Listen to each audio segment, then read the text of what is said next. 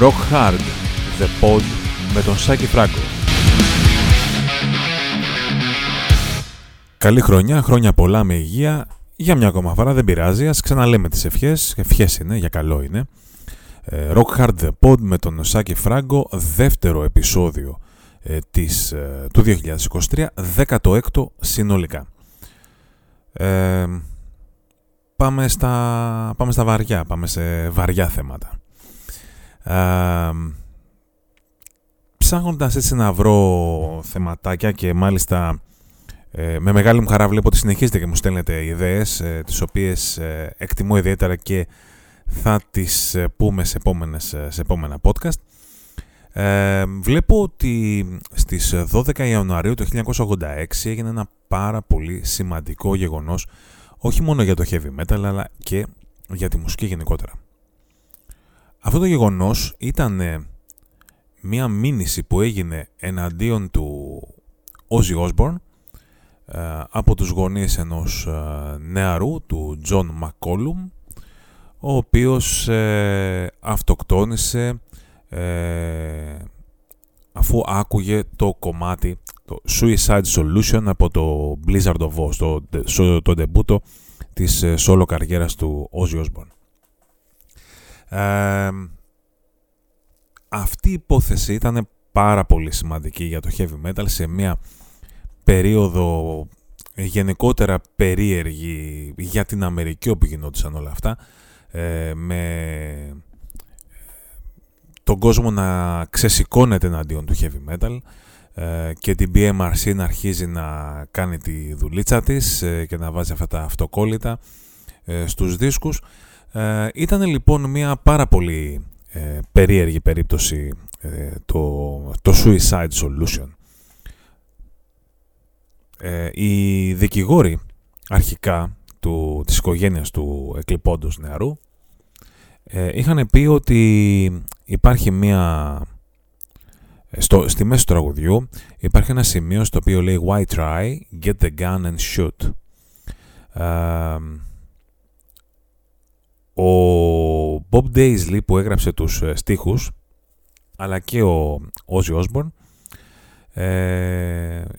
λένε ότι αυτός ο στίχος λέει σε πραγματικότητα κάτι, για, κάτι τύπου Get the flaps out. Ε, το οποίο Get the flaps out είναι slang εγγλέζικο ε, για τα γυναικεία γεννητικά όργανα, να το πω ωραία. Ε, όλο αυτό το κομμάτι λοιπόν ε, που πολλοί κόσμος ακούγοντας το, τον τίτλο Suicide Solution μπορεί να πιστέψει ότι ε, ναι ρε παιδιά, αφού το λέει και ο τίτλος ας πούμε, τι πιο απλό, σε οθείς στην αυτοκτονία. Ε, όλο το τραγούδι λοιπόν είχε να κάνει, άμα, άμα διαβάσετε λίγο τους στίχους θα δείτε ότι είχε να κάνει με τους κινδύνους που ε, υπάρχουν από την κατάχρηση του αλκοόλ. Ο Όζη λέει ότι έγραψε στίχους, αλλά στην πραγματικότητα ποιος πιστεύει ότι έχει γράψει ποτέ στίχους; Ο Όζη Όσμπορν, έτσι μεταξύ μας τώρα μιλάμε, δεν γελιόμαστε. Ο Όζη έλεγε ότι είχε γράψει τους στίχους εκείνος για τον αδεκοχαμένο Bon Scott που είχε φύγει λίγο καιρό πριν, ο Bob Daisley, που προφανέστατα εκείνος είχε γράψει όλους τους στίχους, ε, ισχυρίζεται ότι τους έγραψε για τον ίδιο τον, ε, τον Ozzy Osbourne, ο οποίος ε, είχε κατρακυλήσει από την ε, συνεχόμενη χρήση, κατάχρηση μάλλον, του αλκοόλ. οπότε η, υπεράσπιση του, των γονιών τέλος πάντων του παιδιού που είχε σκοτωθεί το γύρισε αλλιώς και το γύρισε στο ότι υπάρχουν υποσυνείδητα μηνύματα ε, τα οποία ε, λένε ότι ε, υποδείκνυαν στο νέο να πάρει το όπλο και να πυροβολήσει. Get a gun, shoot, shoot, shoot.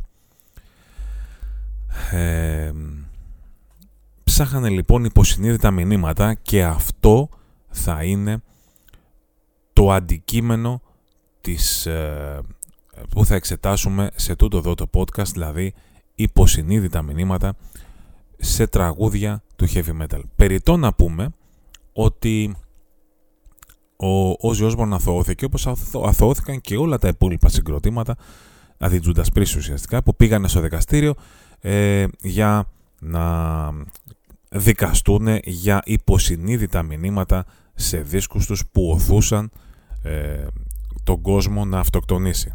Νομίζω η μόνιμη εποδόσο συγκροτημάτων όλων είναι ε, ο, ο Όζη ας πούμε για παράδειγμα λέει ότι ε, δεν νομίζω ότι θα ήταν ιδιαίτερα έξυπνο για μένα να γράψω ένα τραγούδι που να λέει πάρε ένα όπλο και ε, πήγε να αυτοκτονήσεις. Ε, με αυτόν τον τρόπο δεν θα είχα και πάρα πολλούς οπαδούς. Ε, το οποίο νομίζω ότι αντικατοπτρίζει ένα, σε ένα πολύ μεγάλο ποσοστό την αλήθεια. Ε, πάμε λιγάκι λοιπόν να δούμε τι στο καλό είναι αυτά ε, τα υποσυνείδητα μηνύματα. Αυτή η μέθοδος ονομάζεται backmasking. Δεν έχω βρει στα ελληνικά πώς ακριβώς μεταφράζεται και ζητώ συγγνώμη για αυτό που θα το λέω backmasking ε, το οποίο είναι μία μέθοδος ηχογράφησης ε, στην οποία ένα ήχος ή ένα μήνυμα ε, επίτηδες ηχογραφείται ανάποδα σε ένα τραγούδι ε, ενώ θα, ε, θα έπρεπε να παίζεται κανονικά. Και για να το ακούσεις πρέπει να γυρίσεις ας πούμε το βινίλιο πίσω, να κάνεις την κίνηση αυτό το πράγμα και να πιάσεις τι ακούς. Τα περισσότερα επειδή έκατσα στα πλαίσια ε, αυτού του podcast και βρήκα στο YouTube σχεδόν όλα για όλα αυτά τα τραγούδια που λένε τα ανάποδα μηνύματα τα οποία δεν είναι δεν τα έχουν βάλει ας πούμε επίτηδες με κάποιο τρόπο ε, κάποια συγκροτήματα για να κάνουν πλάκα ως επιτοπλίστων.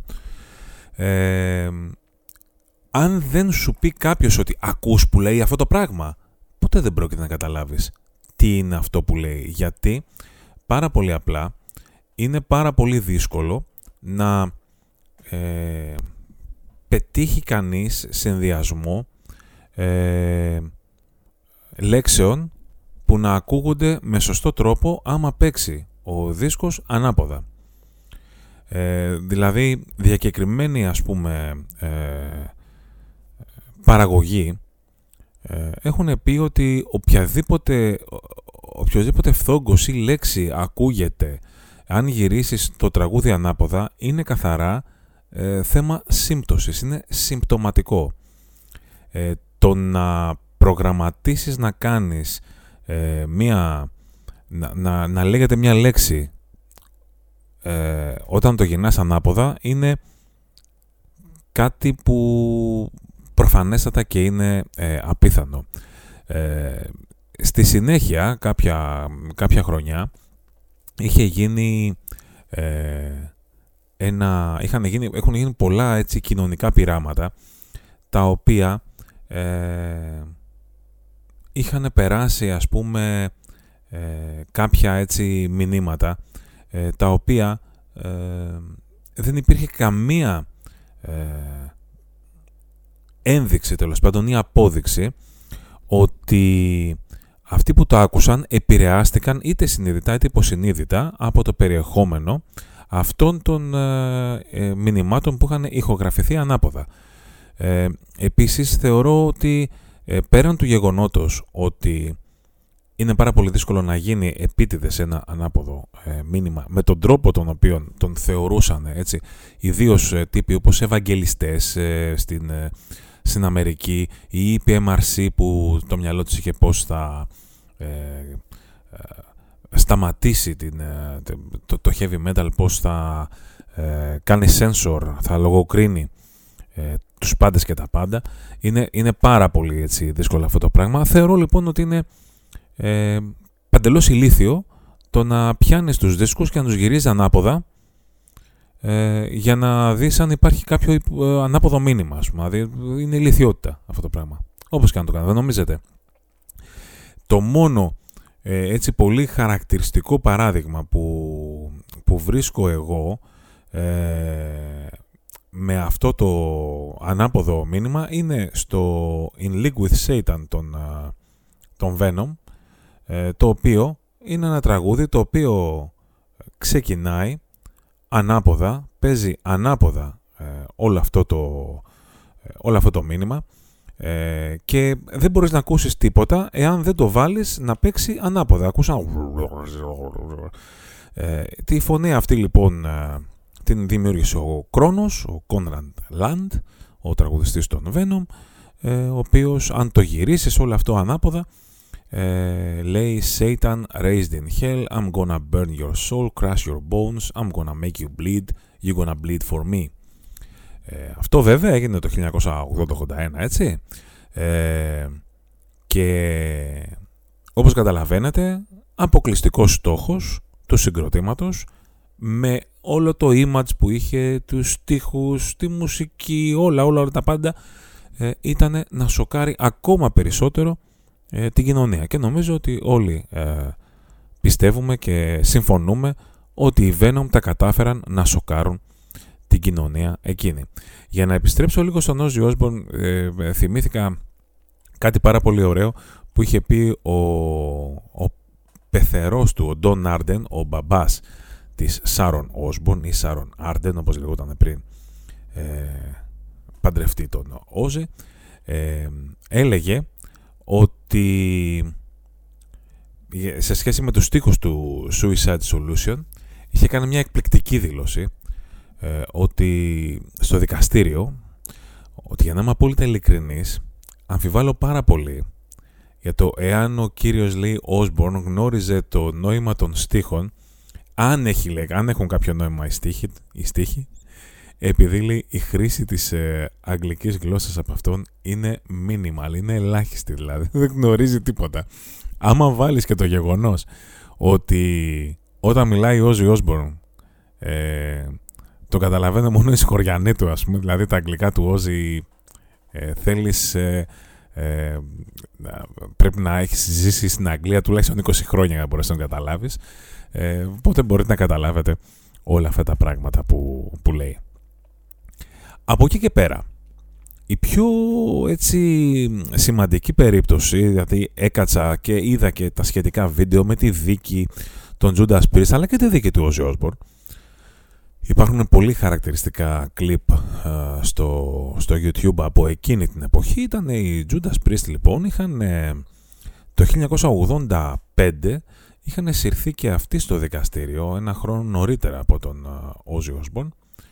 Ε, Είχαν συρθεί λοιπόν και αυτοί στο δικαστήριο καθώς ε, κατηγορήθηκαν ότι δύο νέοι αυτοκτόνησαν ακούγοντας το κομμάτι τη διασκευή στο Better By You Better Than Me που υπήρχε στο Stained Class.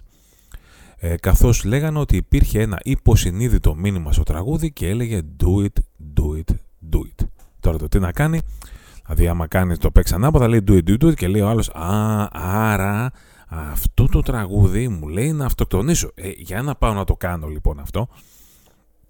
Όπως σε όλες αυτές τις περιπτώσεις, νομίζω ότι όλοι καταλαβαίνουμε ότι ε, υπήρχαν σοβαρά ε, ψυχολογικά και κοινωνικά προβλήματα ε, σε, όλα αυτές, σε όλες αυτές τις περιπτώσεις των παιδιών που έχασαν τη ζωή τους ή αποπειράθηκαν τέλος πάντων να δώσουν τέλος ζωή τους.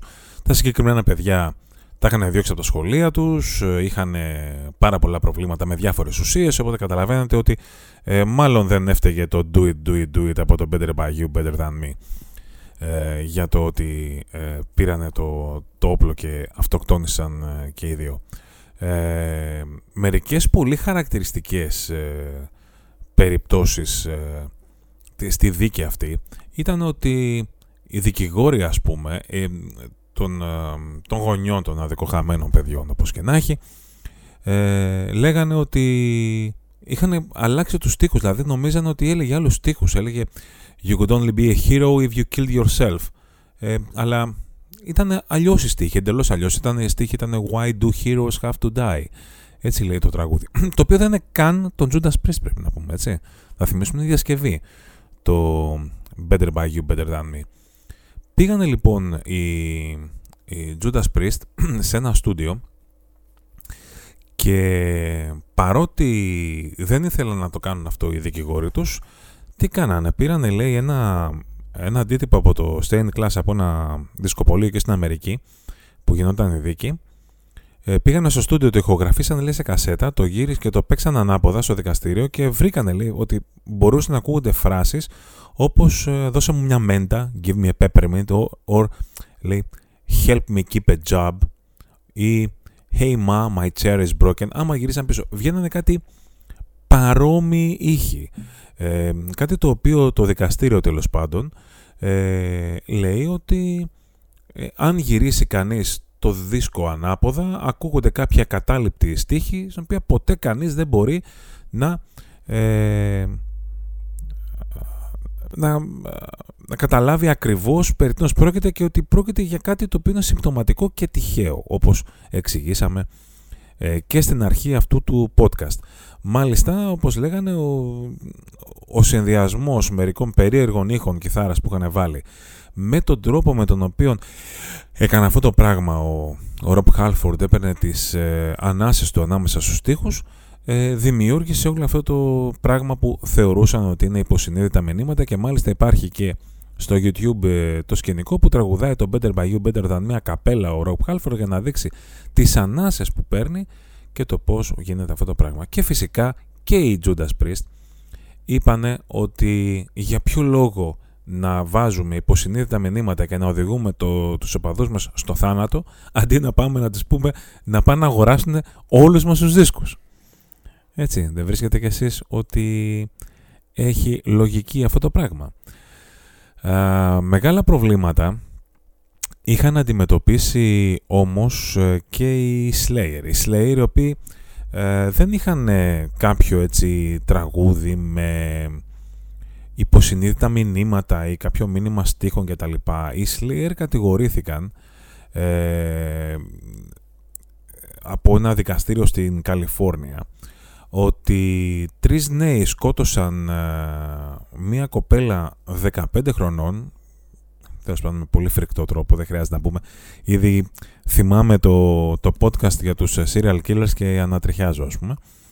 Οι οποίοι αυτοί ναι, είχαν μια μπάντα που ονομαζόταν Hatred ε, και ήταν πάρα πολύ έτσι επηρεασμένοι από τους ε, Slayer και λέει το κατηγορητήριο ότι οι Slayer και τα τραγούδια τους οδηγούν τους νέους σε έναν κόσμο βίαιο, γεμάτο λατρεία το σατανά, νεκροφιλίες, θυσίες κτλ. κτλ, κτλ και ότι ακούγανε τους Slayer και πήγανε και σφάξανε ε, την κοπέλα και την πετάξανε σε κάτι θάμνους και τη βρήκαν μετά από καιρό ας πούμε. Επειδή λέει οι στίχοι των ε, δίσκων, το, οι στίχοι των Slayer μιλούσαν ότι θυσίαζαν παρθένες στο διάβολο κτλ. κτλ, κτλ. Ε, βέβαια πρέπει να πούμε ότι ευτυχώς υπάρχει και, και νόμος ο οποίος προφυλάσσει τους καλλιτέχνες αυτό που λένε στην Αμερική First Amendment ότι υπάρχει καλλιτεχνική ελευθερία ο καθένας να εκφράζεται ε, και να γράφει τους στίχους που θέλει έτσι. Αλλιώς θα ήταν όλοι αποστηρωμένοι και δεν θα μπορούσε κανείς να γράψει τίποτα. Εννοείται ότι αθώθηκαν οι Slayer έτσι. Εννοείται. Ε, ο Όζη έχει και άλλο θεματάκι μετά το, ε, μετά, τη, μετά το τρέξιμο που είχε με το Suicide Solution ε, έχει βάλει ένα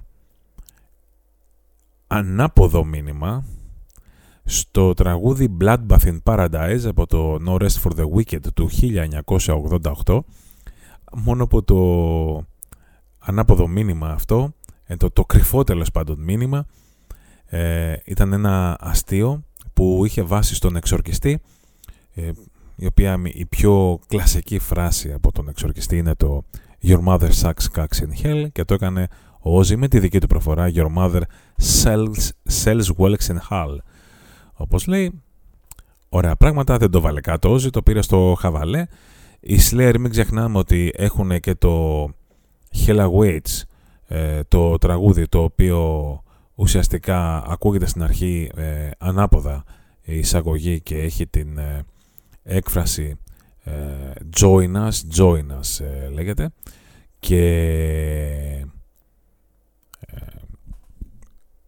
κάποια στιγμή ο Τόμα Ράια παραδέχτηκε ότι έπαιζαν με αυτό το αυτό το image του δαίμονα που υπήρχε στο, για το συγκρότημα γιατί ε, αυτό έπρεπε να πουλήσουν. Να πουλήσουν ότι είναι έτσι λίγο πιο δαιμονική, λίγο πιο έτσι σατανιστική να το πω κτλ. Δεν έχει σχέση όμως ε, με πραγματική λατρεία στο σατανά. Ουσιαστικά ε, το Join Us ε, το λέγανε οι Slayer ότι είναι κάτι σαν ένα καλωσόρισμα στο intro του δίσκου καθώς ήταν ο δεύτερος δίσκος των Slayer και θέλανε να ευχαριστήσουν τους οπαδούς τους. Από όλο αυτό το πράγμα εγώ θα πάρω ότι θέλανε να πουλήσουν λίγο και τη σατανίλα γιατί αυτό το πράγμα σόκαρε τον κόσμο ε, εκείνα τα χρόνια πολύ περισσότερο από ότι τώρα. Έτσι. Εγώ, αν με ρωτάτε, είπαμε, παίρνω αυτό. Πάμε στους Tool, οι οποίοι είχαν έτσι ένα μήνυμα στο τραγούδι Intention από το 10,000 Days του 2006, το οποίο ε, έχει ένα κρυφό μήνυμα. Ε, αν πάρει κανείς ακουστικά θα, θα δει ότι δεν είναι και τόσο σατανιστικό. Ε, λέει Listen to your mother, work hard, stay in school κτλ. Έτσι. Όλο αυτό. Μιλάμε για τρελό σατανικό μήνυμα. Εντάξει, σατανικό μήνυμα, τέτοιο σκληρό μήνυμα είναι στο As Flitter, ε, Flitter as Satan's Spy των Darkthrone, των Νορβηγών που βρίσκεται στο ε, Transylvanian Hunger ε, και αν ακούσεις προσεκτικά το τραγούδι, στο τέλος του κομματιού θα ακούσεις τις λέξεις In the name of God, let the churches burn.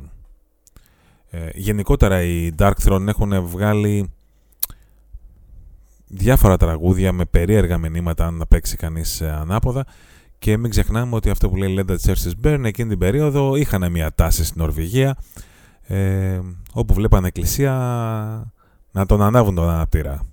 Σκληρά.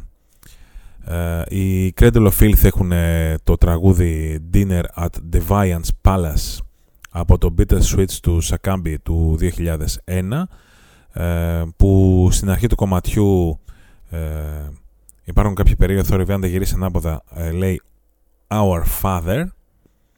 Έτσι αυτό. Πολύ σκληρό σατανιστικό μήνυμα και αυτό. Ε, πλάκα έχει αυτό τον ε, Iron Maiden στο Still Life ε, που ε, υπάρχει μια φοβερή ε, απαγγελία να το πω του Νίκο Μακμπρέιν στο ξεκίνημα. Ε, απίστευτη ο οποίος προσπαθεί να κάνει τον Αμίν Νταντά γενικότερα άμα ακούσετε τον, τον Νίκο Μακμπρέιν να κάνει πλάκα ε, θα πεθάνετε από το γέλιο. Δε και τα αγγλικά του, όταν κάνει αυτά τα αγγλικά είναι απίστευτος. Γιατί κάποια στιγμή τον είχα καλέσει στο τηλέφωνο και είχε ένα μήνυμα στον υπολογιστή, που, στο, στο κινητό του, ε, στον τηλεφωνητή, συγγνώμη, και στον υπολογιστή, στον τηλεφωνητή του κινητού του που το άκουγα και απλά δεν μπορούσα να τα αφήσω μήνυμα ότι θα καλέσω πιο μετά, γιατί είχαμε συνέντευξη, επειδή ε, είχα πεθάνει από τα γέλια με αυτά που έλεγε, ας πούμε. Φοβερό. Έλεγα, What Ho said thing, what, αυτό τέλος πάντων έλεγε ε, Don't meddle with things you don't understand κτλ. Ήταν ένα μήνυμα για άλλα πράγματα που τους είχαν πει. Στο Damien από το horror show των ε, Ice Earth, ε, αν παίξει κανείς το, το intro του τραγουδιού ανάποδα θα ακούσει διάφορες φράσεις. Μπορείτε να μπείτε στο YouTube και να το κλικάρετε. Ice Earth Damien να βάλετε το subliminal message, το backwards ή οτιδήποτε. Οι Slipknot είχαν και αυτοί τα δικά τους ε, θέματα, ε, καθώς ε, είχε σφάξει και γίνει, είχαν γίνει διάφορες σφαγές ας πούμε, που υποστηρίζανε ότι αυτά τα δύο άτομα που κάνανε το φόνο ακούγανε Slipknot. Εδώ να μου πείτε και το κομμάτι Disaster Piece ε, εδώ να μου πείτε ότι υπήρχε serial killer που άκουγε Linkin Park και θεωρούσε ότι τον οθούσαν να, να σκοτώνει κόσμο. Δεν θα το έκανε αυτό το κάποιος με τους ε, Slipknot. Ε, υπάρχει και ένα τραγούδι στο Iowa, ε, στο, στο ομώνυμο τραγούδι του Iowa, που αν το γυρίσεις ανάποδα λέει Don't look at me, αλλά νομίζω ότι είναι περισσότερο αστείο παρά σατανιστικό. Grim Reaper, ε, το, η Βρετανία, το, από το άλμπουμ του Fear, το άλμπουμ του Fear No Evil του 1985 υπάρχει το Final Scream στο οποίο στο τέλος ακούγεται μία φωνή που λέει See You in Hell αλλά μην ξεχνάμε ότι το See You in Hell είναι ένα από τα trademark τραγούδια όλων των εποχών έτσι, στο, στο heavy metal. Οι Motorhead είχαν ένα τραγούδι, το Nightmare The Dream Time, το οποίο υπήρχε στο 1916 του 1991. Ε, πολλοί κόσμος θεωρούσε ότι υπήρχε ένα, ε, ένα μήνυμα ε, το οποίο άφηνε ο Λέμι αν το ακούσει κανείς προσεκτικά, κάπου ακούγεται από το βάθος, λέει «Now tell me about your miserable little lives», μπλα μπλα μπλα μπλα μπλα μπλα, «In a single stroke, you poor stupid running dogs». Ε, πολλοί κόσμος λοιπόν πίστεψε ότι είχε να κάνει με την PMRC, αλλά όπως φανερώθηκε αργότερα, ε, ήταν ένα μήνυμα που θέλαν να περάσουν για την δισκογραφική τους εταιρεία ε, με την οποία είχαν μια πολύ έντονη νομική διαμάχη και την έλεγε ο, ε, ο Λέμι στην δισκογραφική εταιρεία στην οποία είχαν αυτή τη ε, διαμάχη. Η Judas Priest, όπως είχε ομολογήσει και ο Rob Halford στη δίκη αυτή για το Better By You Better Than Me, είχαν και το τραγούδι Love Bites, το οποίο είχε ένα υποσυνείδητο, ένα ανάποδο μήνυμα το οποίο, στο οποίο έλεγε ο Rob Halford In the dead of night, love bites. Ε, ο ίδιος ε, είπε ότι το εξήγησε αυτό ότι όταν ε, συνθέτεις τραγούδια πάντα ψάχνεις για νέους ήχους, για νέες ιδέες οπότε λοιπόν ε, είπε αυτή τη φράση και την έβαλε ανάποδα στο ε, τραγούδι. Το In the dead of night, love bites. Το ρεφρέν λοιπόν. Ε, άλλες έτσι περιπτώσεις, ε, ιδίως ε, κλασικού ροκ, ε, έχουν να κάνουν ε, φυσικά, γνωρίζουμε όλοι ας πούμε, το Hotel California, το οποίο είναι μια, ε, ένας μύθος ας πούμε, ότι οι σατανιστές οι Eagles, οι Eagles που λένε ε, Satan organized his own religion, Satan he hears this κτλ. κτλ, κτλ. Υπάρχει αυτό με το Stairway to Heaven το οποίο ε, συνδύασαν πολύ και με το γεγονός ότι ο Jimmy Page ε, είχε έτσι μια σχέση με τον ε, Alistair Crowley που είχε αγοράσει μια έπαυλη από αυτόν. Ε, οπότε λοιπόν αφού αγόρασε και την έπαυλη πούλησε και την ψυχή του σατανά. Ε, επί τη ευκαιρία ας πούμε τι, τι, τι σου οφείλω ας πούμε παίρνει την έπαυλη λέει λοιπόν μου οφείλεις την ψυχή σου και 10 εκατομμύρια δολάρια ας πούμε κάπως έτσι πήγε το deal ε, έλεγαν εκεί ότι υπήρχε ένα ολόκληρο κατεβατό στο Stairway to Heaven. Ε, νομίζω όμως ότι ε, η πιο έτσι... Υπάρχει το Empty Spaces των uh, Pink Floyd, έτσι από το The Wall, ε, το οποίο μάλλον πρέπει να είναι ένα μήνυμα στον προηγούμενο τραγουδιστή του, στον Sid Barrett, που λέει το, αυτό το φοβερό ε, υποσυνείδητο μήνυμα ότι Congratulations, you have just discovered the secret message. Φοβερό. ε, και οι Linkin Park έχουν γνωστοί σατανιστές. Οι Linkin Park αφού έκαναν τον άνθρωπο, το serial killer να σκοτώνει ακούγοντας το τέτοιο. Ένα φοβερό σατανιστικό μήνυμα στο ε, Announcement Service Public από το Minutes to Midnight το οποίο λέει You should brush your teeth and you should wash your hands. Φοβερό. Είναι ένα μήνυμα το οποίο και πρέπει να είχαν και οι Soundgarden, να θυμάμαι καλά, στο 665 το τραγούδι τους. Είχαν ένα τραγούδι που λέγανε για τον Άγιο Βασίλη. Φοβεροί σατανιστές κι αυτοί. Όποτε έχουν κάνει. Η φοβερότερη περίπτωση όμως νομίζω ότι είναι αυτή των Beatles στο I'm So Tired. Ε, που ε, φαίνεται ότι αν παιχτεί ανάποδα ε, ο John Lennon λέει Paul is a dead man, miss him, miss him, miss him. Και όλο αυτό το πράγμα δημιούργησε μία ε, συνωμοσία, ε, τη συνωμοσία που ονομάστηκε Paul is Dead για τον Paul McCartney, ε, στην οποία λέγανε ότι το 1966 λοιπόν ο Paul McCartney σκοτώθηκε σε ένα αυτογενιστικό δυστύχημα και οι ε, μουσική βιομηχανία και οι Beatles βρήκαν έναν άνθρωπο που το έμοιαζε και τον αντικατέστησαν και ψάχνουν όλοι να βρούνε ε, μέσα σε άλλα τραγούδια ε, των Beatles ε, τι πραγματικά συνέβη στον Paul McCartney. Ε, κλείνοντας ουσιαστικά έχουμε, έχουμε και το Snowblind των Sticks, έχουμε και το Another One the Dust που φαίνεται να λέει για καλά ο, ο Freddie Mercury You should smoke marijuana κάτι τέτοιο, Start to smoke marijuana και διάφορα τέτοια. Ε, όμως ας είμαστε ειλικρινείς. Ε, όλα αυτά τα πράγματα νομίζω ότι είχαν νόημα στα 80s, ε, αρχές 90s κτλ.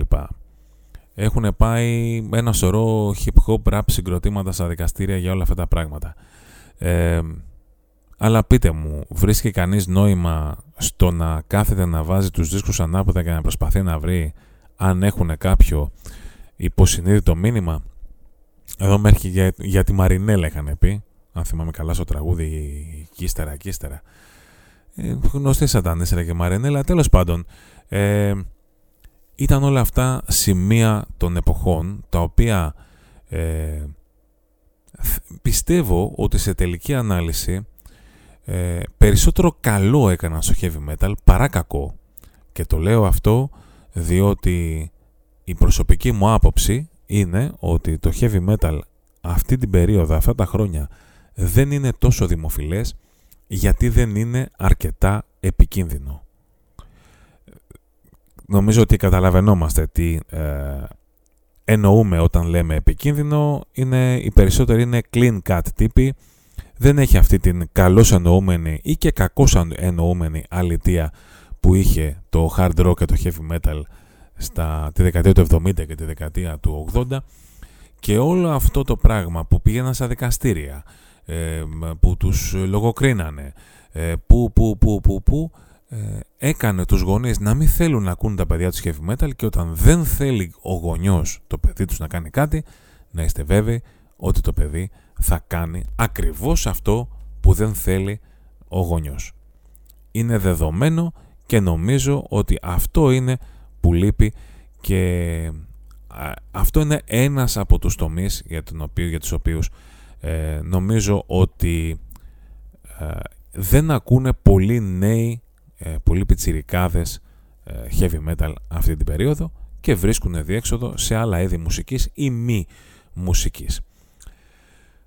Θα συνεχίσουμε, θα έχει άλλο ένα μικρό μέρος στο ε, το podcast μας αφού δεν υπάρχουν ούτε κυκλοφορίες, δεν υπάρχουν τις συναυλίες αλλά ακολουθεί η ιστορία πίσω από ένα τραγούδι.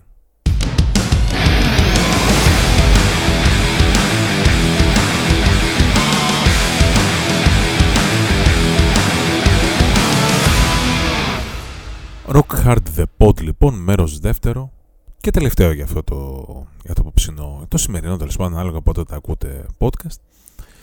Ε, αφορμή πήρα από την επέτειο θανάτου του Phil Lynott, του σπουδαίου αυτού μουσικού, ο οποίος έφυγε από κοντά μας ε, στις 4 Ιανουαρίου του 1986.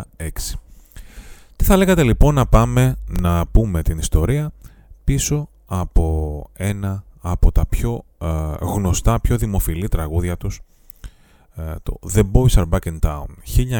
1976 λοιπόν, άλμπουμ Jailbreak, τρίτο μετά το Nightlife, το Fighting, έτσι, τρίτο άλμπουμ για την uh, Mercury, την Αμερικάνικη εταιρεία, στη Vertigo ήταν στην Ευρώπη από παλιότερα.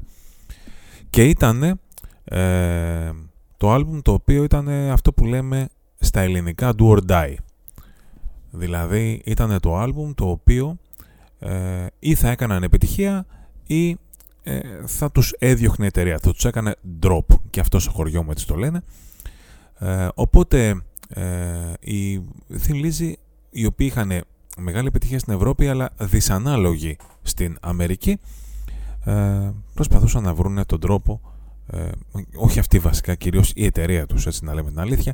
Η Thin Lizzy υπήρξε ένα συγκρότημα το οποίο προσπαθούσε σε κάθε δίσκο να κάνει κάτι εντελώς διαφορετικό από το προηγούμενο και αυτό τους έκανε τόσο μεγάλους στη συνείδησή μας όλα αυτά τα χρόνια. Να λέμε και αλήθειες, έτσι. Ε, πήγανε λοιπόν, ε, ηχογράφησαν το δίσκο και είχαν γύρω στα 15 τραγούδια έτοιμα από τα οποία θα κατέληγαν στο άλμπουμ τελικά ε, μόλις τα 9. Ε, πήγανε λοιπόν, πήγε ο, ένας από τους μάνατζέρ τους, ο Chris O'Donnell, πήγε να ακούσει τα, τα τραγούδια. Ε, τα άκουσε όλα, ζήτησε να τα ακούσει όλα. Ε, υπήρχε λοιπόν ένα τραγούδι το οποίο ονομαζόταν G.I. Joe. Είχε αυτό το working title όπως λέμε και αυτός στο χωριό μου, τι να κάνουμε έτσι είναι η ορολογία. Ε, δηλαδή είναι ένας τίτλος τον οποίο ε, δεν είχαν γράψει ακόμα τους στίχους αλλά το χρησιμοποιούσαν έτσι για να αναγνωρίζουν ποιο κομμάτι, για ποιο κομμάτι μιλάνε. Έχουν πολύ πλάκα κάποια στιγμή πρέπει να κάνουμε ξεχωριστό podcast με working titles από τραγούδια. Α, κάποια στιγμή λοιπόν ε, είπε ο, ο manager τους ότι παιδιά εμένα μου αρέσει και θεωρώ ότι πρέπει να το ε, συμπεριλάβετε στο άλμπουμ ε, εντάξει, ας πούμε, λέει το συγκρότημα, άντε να το δουλέψουμε λιγάκι, να το ολοκληρώσουμε, να το βάλουμε έτσι σαν ε, συμπλήρωμα, ρε παιδί μου. Ε, τελικά, λοιπόν, ε, γράφτηκαν οι στίχοι και το κομμάτι G.I. Joe έγινε The Boys Are Back in Town. Μπήκε μέσα το συγκρότημα, τέλος πάντων έγραψε εκεί τους, το τραγούδι όπως το έγραψε με τον κλασικό τρόπο που ηχογραφούσαν η, η Thin Lizzy τους είπε, τους είπε ο, ο Phil να ονομάσουν το τραγούδι The Boys Are Back in Town και όσο προχώραγε το κομμάτι με αυτές τις φοβερές καθαριστικές αρμονίες ε, που είχαν οι Thin Lizzy σε όλα τα κομμάτια και όχι μόνο σε αυτό αφού το δίδυμο Scott Gorham και Brian Robertson ήταν σεμιναριακού επίπεδου υπήρξε σεμιναριακό επίπεδο ε, τέλος πάντων το ηχογραφήσανε και βγήκανε περιοδία να παίξουν στην Αμερική. Το συγκρότημα πίστευε ότι ήταν απλά ένα αξιοπρεπές τραγούδι του δίσκου και σε καμία περίπτωση δεν θα ήταν single. Έτσι, σε καμία των περιπτώσεων. Κάποια στιγμή λοιπόν όταν πυροδεύαν το 1976 που κυκλοφόρησε ο δίσκος ε, στην Αμερική δεν υπήρχε ε, καθόλου fanbase εκεί πέρα ε, ώσπου δύο ραδιοφωνικοί DJ από το Κεντάκι ε, αποφάσισαν να αρχίσουν να παίζουν στο ραδιόφωνο τους το The Boys Are Back in Town. Το έπαιζαν πολλές φορές κάθε μέρα, το έπαιζαν τόσες φορές στο ραδιόφωνο που ο κόσμος έπαιρνε τηλέφωνο το σταθμό ε, και άρχισε να ζητάει το τραγούδι ε, ρωτούσε ποιο ήταν και το ζητούσε συνέχεια. Οι υπόλοιποι ραδιοφωνικοί σταθμοί, βλέποντας ότι κάνει τόσο μεγάλη επιτυχία αυτό το τραγούδι, έπαιρναν το δίσκο και το έβαζαν και αυτοί. Και ξαφνικά σε όλη την Αμερική έφτασε να ακούγεται το The Boys Are Back in Town. Τότε, το καιρό εκείνο που το ραδιόφωνο διαμόρφωνε συνειδήσεις και δεν ήταν αυτή τη χλόφουσκα που ε, ροκ σταθμοί παίζουν ε, το, το πιο φρέσκο τραγούδι παίζουν έχει βγει το 1985. Έτσι. Ε, με τις αηδίες που ακούμε στα, στα ελληνικά ροκ ραδιόφωνα. Ε, οπότε λοιπόν ε, αφού έγινε τέτοιος πανικός η Mercury, η, το, το αμερικάνικο κομμάτι της εταιρείας των uh, Thin Lizzy αποφάσισε να βγάλει το The Boys Are Back in Town σε μορφή single και πλέον η, το τραγούδι αυτό απέκτησε όλη αυτή τη φήμη που έχει τώρα ε, καθώς ψηφίζεται πάντα ένα από τα καλύτερα τραγούδια των, ε, ε, όχι μόνο των Θηλίζη, αλλά από ένα από τα καλύτερα τραγούδια όλων των εποχών.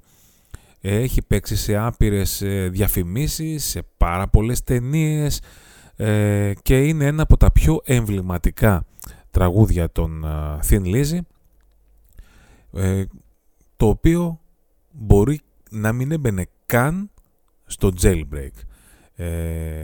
Η δισκογραφική εταιρεία υποστηρίζει ότι αυτή μεσολάβησε για να γίνει αυτό το πράγμα, αλλά όπως λέει το συγκρότημα, αν δεν υπήρχαν εκείνοι οι ραδιοφωνικοί DJ στο Κεντάκι, ε, δεν πρόκειται ποτέ να είχε ε, αυτή την επιτυχία το τραγούδι. Αυτά τα ολίγα.